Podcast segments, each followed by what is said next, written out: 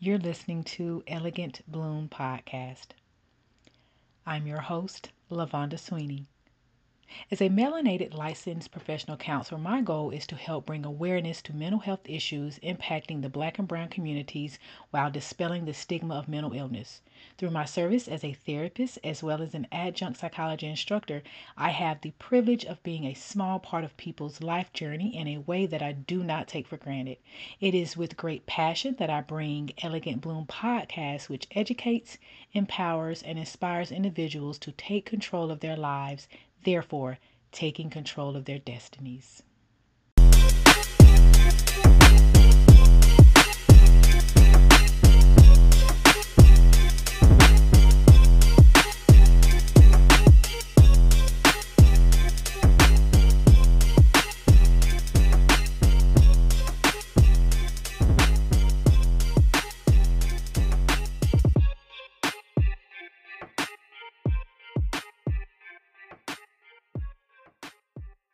Greetings, greetings, and hey, y'all.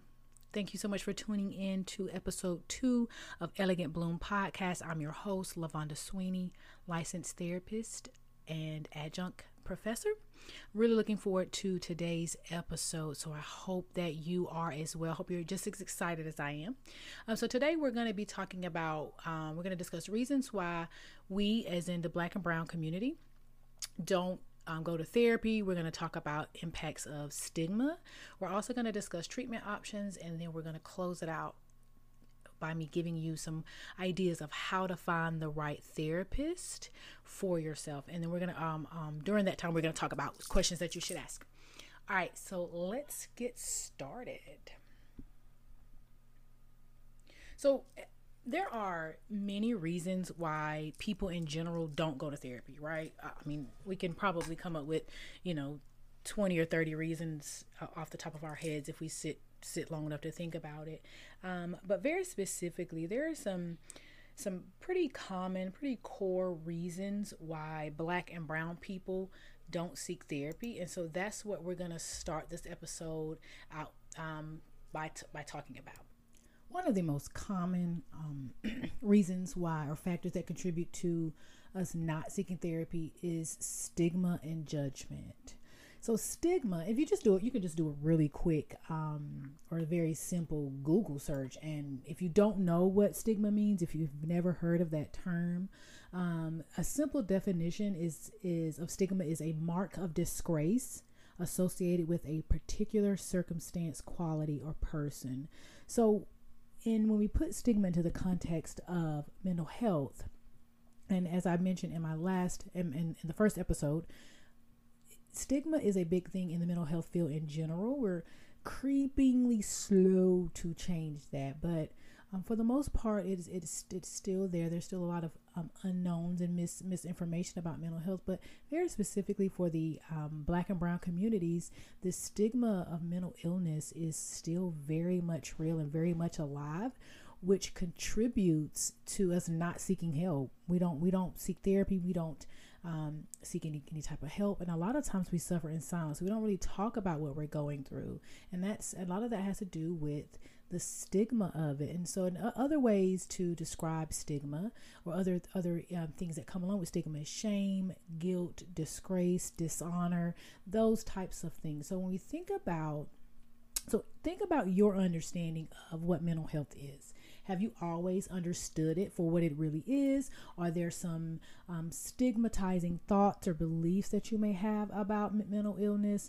Um, and if so, it's very important to recognize so that you can deal with some of these things. The best way to do that, to be honest with you, is to be is to educate yourself. Learn as much as you possibly can about mental health and mental illness and therapy, so that you have a more informed, um, that, uh, excuse me, that way you can make a more more of an informed decision when it comes to your your personal needs. So stigma is a really big thing um, and it keeps us out of therapy. We, we we're embarrassed. Um, and so so just to just to kind of add to that I, I want to talk a little bit about a little bit more about stigma and how it negatively impacts us or impacts our decision to go to therapy. So if we think that you know mental mental health therapy is bad then we're less likely to go. So, one book um, that I'm reading, and I really wanted to take uh, time in this podcast to also highlight this this textbook. Excuse me, it's not a textbook.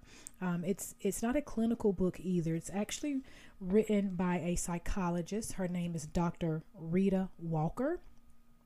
The name of the book is The Unapologetic Guide to Black Mental Health. So, again, the unapologetic guide to black mental health. Navigate an unequal system, learn tools for emotional wellness, and get the help you deserve. This is a really, really great book. I have not finished it, but she has got some really great nuggets in it. So, I really wanted to um, do a very, very, very brief overview of this book. It is really great. Any, it's it's for any and everybody, um, even if you're not a clinician. And actually, the way it's written the way Dr. Walker writes the book, it's very clear that she wrote this book for the community um, to better educate us on um, mental health and mental illness. And she talks about how to find the right therapist. And so, so we're going to cover some of those things um, in, in this episode. But I like a lot of the things that I've read so far. Like, I'm really excited about, about this book. Um, and so one, one major thing that kind of exacerbates stigma um, is our common misconception or misunderstanding of therapy and, and mental health and, and mental illness um, a, as a whole. And so that typically keeps us out. So what are so what are some common misconceptions or some common um, myths that kind of um, that kind of play along, uh, excuse me, play into that stigmatizing thought process about um, about mental health. Have you ever if, if if you haven't said it, maybe you've thought it, maybe you've heard someone say it. But what is one? If you could think of one common thing that people have said have said over the years about mental illness or seeking help or therapy, one of the most common things that you hear is that therapy is for crazy people. Not true. Therapy is for people. You don't have to suffer from a chronic, severe psychotic disorder um, to seek therapy. You don't have to be so depressed that you've attempted to kill yourself two times and you've been locked up in a hospital before. That's obviously those are those are issues that need treatment, but therapy is for everybody. Um, and I personally and professionally believe that everybody can benefit on some level um, from therapy. So again, let's deal with some of these misconceptions. And the, the first main one is you got to be crazy to, go to therapy. Not true at all. Um, another thing that's really, really prominent um, across black and brown communities or black and brown cultures, and so we're talking about African American, um, Hispanic, or, or Latinx. Um, you know, any anybody anybody from those um, diasporas, um, we don't we don't tell our business. You know what's what's one of the What's one of the um, things that your grandma or mother or great aunt or great grandmother would say? Whatever goes on in this house stays in this house. Secrets that uh, secrets that are kept in our ha- in our homes in our communities, um, not single handedly, but but play a great they play a huge part in our continued struggle and issues with trauma and mental health issues in our community because we're not talking about it. You don't go and tell the neighbor what's going on. You don't run to school and tell your teacher what happened in this house last night, even if it was traumatic for you. And so that's the message that we've always received. Well, I don't want to necessarily say always, but um, it's very common, very, very common in our communities where we keep secrets and a lot of these secrets are are very damaging, very traumatic, very psychological, um, psychologically damaging and mentally damaging experiences, and we're not allowed to tell anybody. And so that's that's another really common factor that that keeps us out of therapy. We don't want to tell our business. Another thing that I've and I've actually heard this um, from my from some of my African American um, clients, and I and I am seeing a growing number of African American and Latina or Latino um, clients coming coming in to, to see me, which I'm really excited about that. So, um, but one thing um, that I always do, and when I first have when I first meet someone, we have a phone consultation. I always ask that person, "What are, what are your fears and um, about therapy? What are your concerns?" And it's not uncommon for me to hear out of a um, out of a black or brown um, person's thought process is they don't want their business getting out in the streets. Um, they don't, you know, especially if they live in a smaller town, um, or you know the office is located in a very po- you know popular area. They think they may be seen, but but more importantly, they, there's a misconception that therapists are going around town um, telling telling your business. That's not true. In fact, there we have legal and ethical laws that we have to abide by when it comes to confidentiality. So think about this. Just like your, you know, ju- just in this in the situation, if let's say you decide to call your mother's doctor's office and you wanted to know the results of her last test, will they give you that information without her written consent? Absolutely not. Um, if you call your um, your husband's dentist and you're not you're there's no consent form there's nothing written for you and you call and say hey i just want to you know just want to check on his progress and and and see you know see how his teeth are share some information out of his file. Do you think they'll do it? No. It's the same thing with therapy. We again we are held by legal and ethical laws that we have to follow. Um, if we don't follow, then there, obviously there's a there's a very serious issue um, that we haven't have um, agency and licensing boards to, to deal with.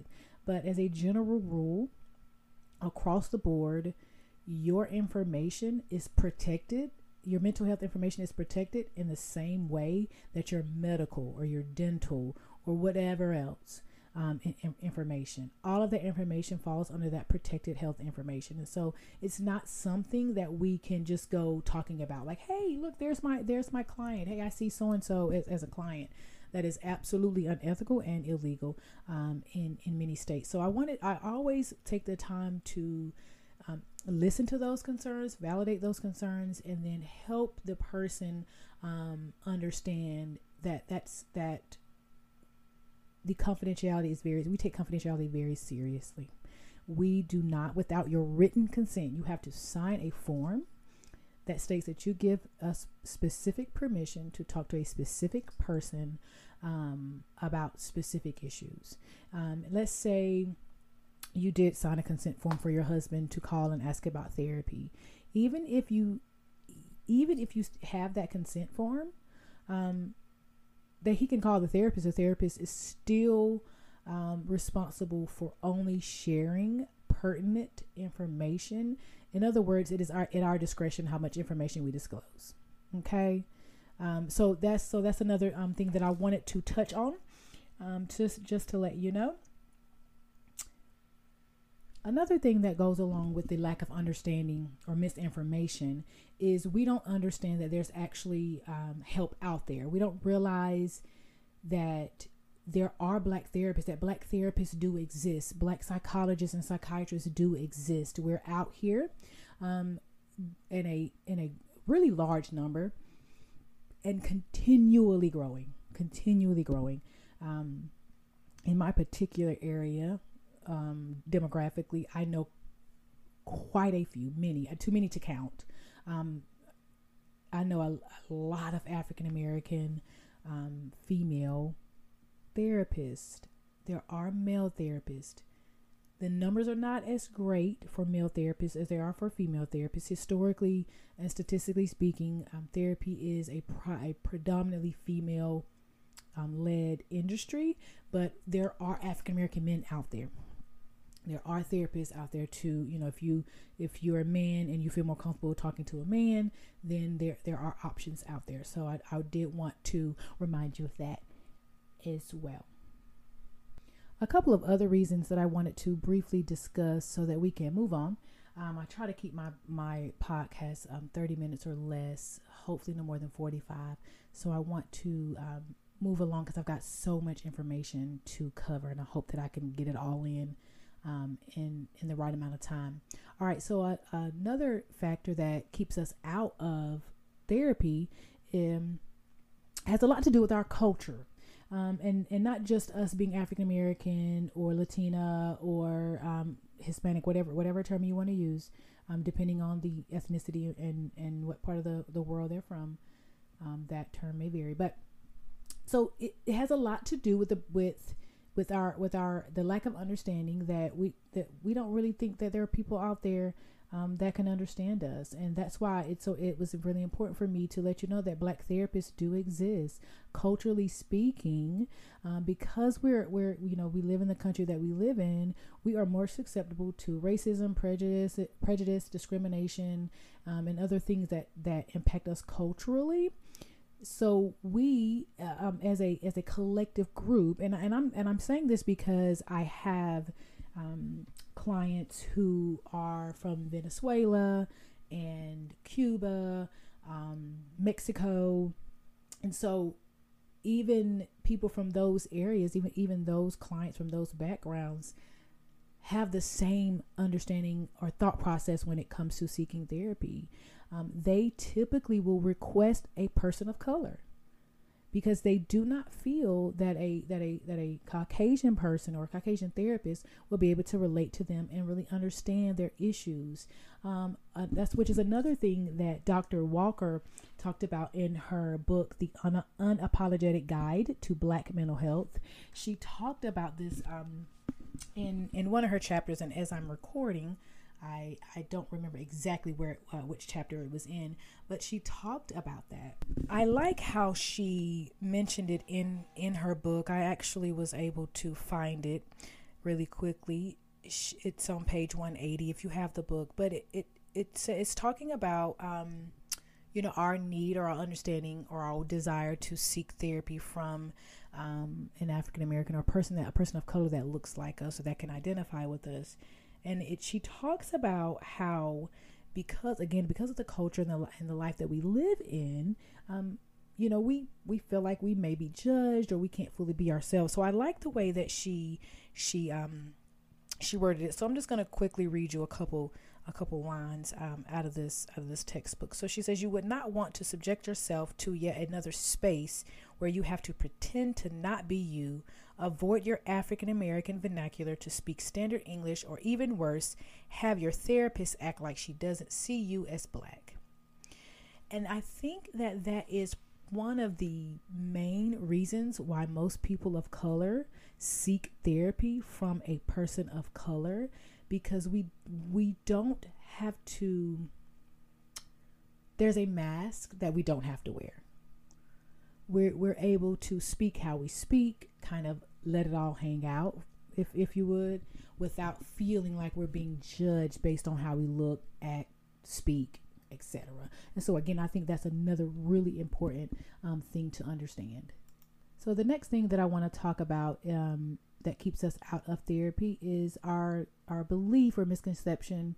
Well, um, it's not really a misconception, but um, is that therapy isn't ex- is is very expensive, um, and also adding into that the lack of um, health insurance coverage. Many, many commercial and Medicaid plans offer behavioral health coverage. So, if you're considering therapy, be sure to call your insurance company or go online. Most most most in most um, cases, you can find a lot of this information online, um, which are through your insurance company's website. But find out, see if they cover behavioral health, see what parameters are placed on it, see how many if there's a certain number of sessions, see if there's a copay, deductible. You want to ask all of these questions so that you can make plans financially to be able to afford it. Also keeping in mind that there are a lot of therapists out there that offer a sliding fee scale for the for for people who don't have insurance and need, need to pay out of pocket or for those who don't want to use their insurance um, and so they, they opt to pay out of pocket. The, there there's also um, an opportunity um, across the board from many therapists who offer a reduced fee um, for for therapy. Sometimes you can find some pro bono um, some some therapists that will offer pro bono sessions. Typically, when you see that, you're talking about a limited number of sessions. However, if you're able to take advantage of an opportunity of two or three pro bono sessions, I'd say go for it. That's better than not having any sessions at all. So that's so that's another thing to consider. While therapy can be expensive, let's let's be real. Let's be honest. And you know, as, as a therapist, I'm I'm going to be honest. Therapy can be expensive. It's an investment. It's an investment into your well-being, your psychological and mental health, and your overall well-being. So it's so if you if you can kind of look at it like that, where it's it's a it's a it's an investment where you're taking care of yourself to make your yourself and your life and the and the life of your loved ones you know your children or your husband whoever you're connected to directly it's it's an investment to help make that the quality of life better um, for you help you to solve some problems and things like that. So yes while it is it can be pricey um, it is a it is a is a worthwhile investment. Typically speaking, without a sliding um, scale fee and depending on the state that you're in, an average therapy session could run you between $60 per hour up to probably about 120 per hour give or take depending again on many different factors the the therapist rates the standard um, um i guess i guess you would call it market rate um, you know the type of therapy you're you're um you're in. So there's many factors that contribute to it, but um, but again, it it is it is an investment, um, and it can be worth your while. All right, lastly, I want to talk about another really big topic in our communities that that while it's not always a negative thing it can negatively negatively impact our understanding of mental health and it could also keep us out if you think that I'm going to talk about church, then you're right. That's exactly what I'm going to talk about. So, without getting on the soapbox and staying there for way too long, um, religious and spiritual beliefs are an important factor in our communities, right? Across the board. So we're not, you know, obviously there are people in our communities that that, that don't adhere to any religious or spiritual background, but just let, let's we're talking about it in on a general term generally speaking, in the in the um, black and brown communities, church and religion and spirituality is very important.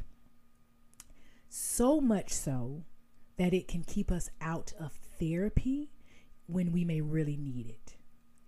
What that simply looks like, not simply, but you know, the one example of what that looks like is if you are you go to your to your mother and you say, uh, you know what, mama, I am struggling. I'm sad every day. I'm depressed. I'm crying for no reason. I'm not hungry anymore. I can't really eat. Um, I I don't feel like getting out of bed. You know, every time my phone rings, I'm annoyed. I'm you know I'm on edge with my children. I'm I'm angry. I feel irritated. I can't sleep well. I think I'm depressed. And she looks at you and she say, "Well, baby, you just gotta pray. Just just pray about it. God God gonna fix it for you. Just pray about it and you pray a little harder, you have a little faith. You have a little faith, you'll be all right. That can be dangerous. Wow. And and again, I, as I said this on, on my first on the first episode, I'm going to be myself. I'm going to do as much as I can to be my authentic self. Um, so you're going to hear me switching in and out of you know therapy therapy um, mode and just giving you my my my real real um that can be dangerous you know as as a as a believer myself i understand um why that's important to hear but i also as a therapist fully understand that sometimes prayer isn't effective for people. And people who are struggling so take the depression example that i just gave. Let's say this this woman takes that takes that advice from her mother and she spends the next month every night every morning she wakes up she's praying and at the end of that month she still feels the same what do you tell her what now in no way shape or form am i saying that religion and spiritual beliefs are harmful to your mental health what i'm saying is is in a lot of cases for people who are that is their only outlet. That is the sole way, the only way that they combat their mental health issues or their depression. It can be unproductive. It can lead them down a path of now they're questioning their faith. Now they're questioning, am I do I really love God? Is God real? Is God listening to me? Am I a bad Christian or I'm a bad Catholic or Protestant, whatever? Am, am I a bad follower or believer because God is not, He don't hear me. He ain't listening to me. I've been praying. I've been praying about this thing and it's not working. I still feel the same. Um, and so that's a that's something that we have to talk about. We have to address it. How do we fix it? My personal and professional um, belief is education. Let's educate the churches on mental health. I think that the churches especially talking about these old school um, churches with the with the old school theology where they don't understand mental health. And so all they know is to pray lay hands get some holy oil you know, anoint your forehead, or, you know, anoint, anoint your body, and you know you'll you'll get healed and you'll feel better. Great, that's great. You know, and for and for and for many people, that actually may be the case. They may be delivered from their depression. They may be delivered from their anxiety. They may go to God um, in prayer and fasting, and they may feel better. But what about the ones that don't? How can therapy be beneficial for them? It teaches them practical, natural tools to use in addition to their prayer life and their and their spiritual um, life.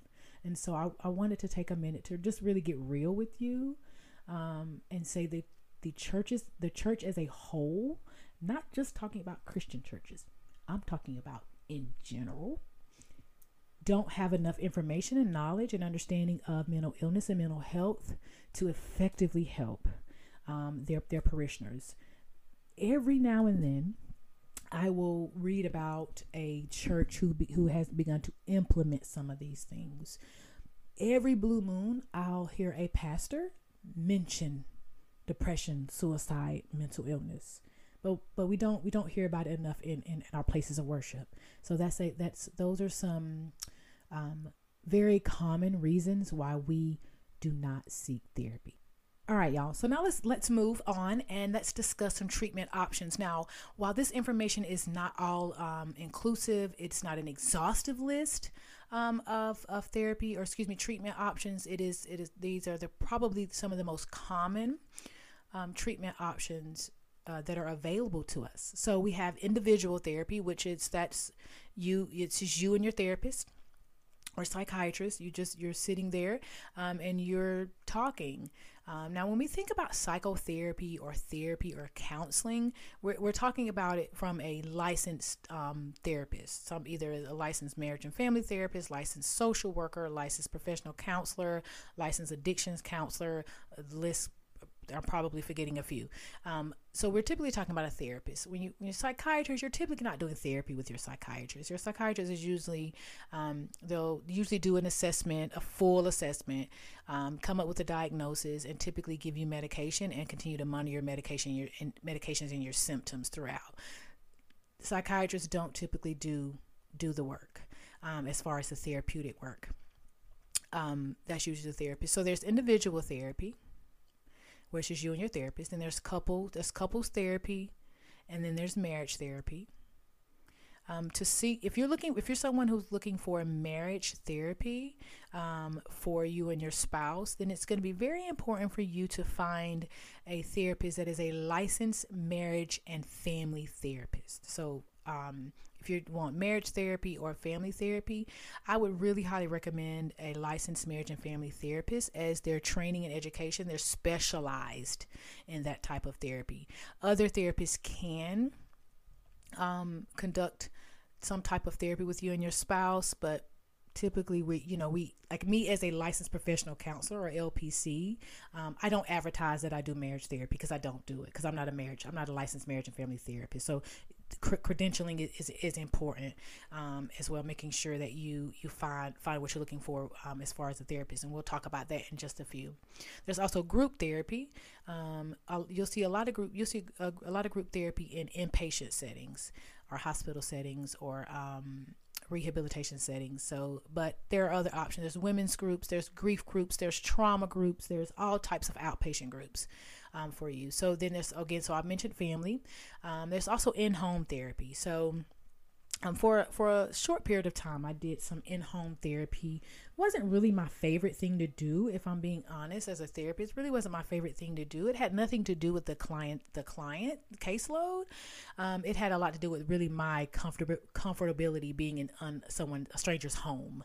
That that was that for me was a was a challenge. But um, I did learn. I did get a lot of experience, and I can see the value um, of it. So there's in home therapy, which very simply means that the therapist actually comes to your home.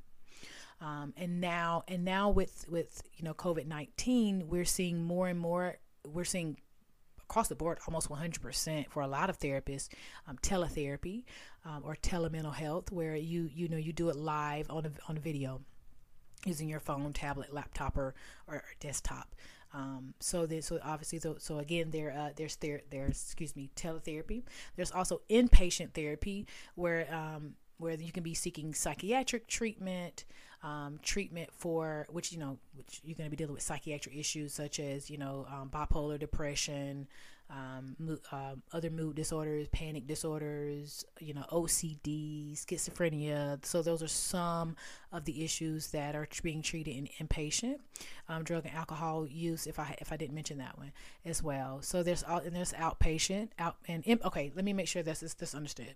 Inpatient and residential um, can be one and the same there's also um, and that means that you go to a facility and you stay there for a period of time before you before you leave um, and finish treatment to go back home. Then there's outpatient. That simply means you go to a uh, to an office for your appointment. After the appointment's over, you leave and go back home. Outpatient. Um, you also have psychiatric treatment, which I mentioned a little a little while ago, and you also have EAP, um, which is employment assistance. So, uh, another thing that's really important, I think it's really great, is that a lot of companies um, across the United States have EAP or employment assistance programs where they the company actually pays for so many sessions with the therapist. Guidelines are still the same as far as confidentiality. Obviously, um, you know, they're not going to call your employer and say, hey, I'm seeing Shonda for depression. That's not typically how it works. Um, but but you know so this is so if you are if you have if you work a job um, and you are looking for therapy see if your your company offers offers, offers eap in, in a lot of situations um, the company actually outsources and so there are a lot of therapists in the community that are um, registered or certified EAP therapist, um, and so they they'll they'll get all the referrals, and so you'll go to a separate office, separate building. Um, to, to do therapy. So those are some common ones individual, couples therapy, marriage, group therapy, family, in home therapy, inpatient, outpatient, psychiatric treatment, EAP. Um, those are some of the very common types of treatment um, options that are that are there adding to that is um, medication. Medication is also a treatment option if if it is necessary. So, in order to determine whether or not you would benefit from some type of medication, whether it's from whether it's for um, psychotic disorders, delusional disorders, depression, anxiety, any other mood um, disorders, anything like that. So, if you if you think that you may benefit from it, that is something that you and your therapist and um, or psychiatrist or a family doctor can can discuss there's so much more information to talk about. Um, I have I have got a, a truckload in, of information in my brain, and I'm and I want to give it all to you right now, but I, I know we just don't have time, so you'll just have to stay tuned for the upcoming episodes. All right, y'all. That concludes part one of Black Therapists Do Exist. Please stay tuned for part two.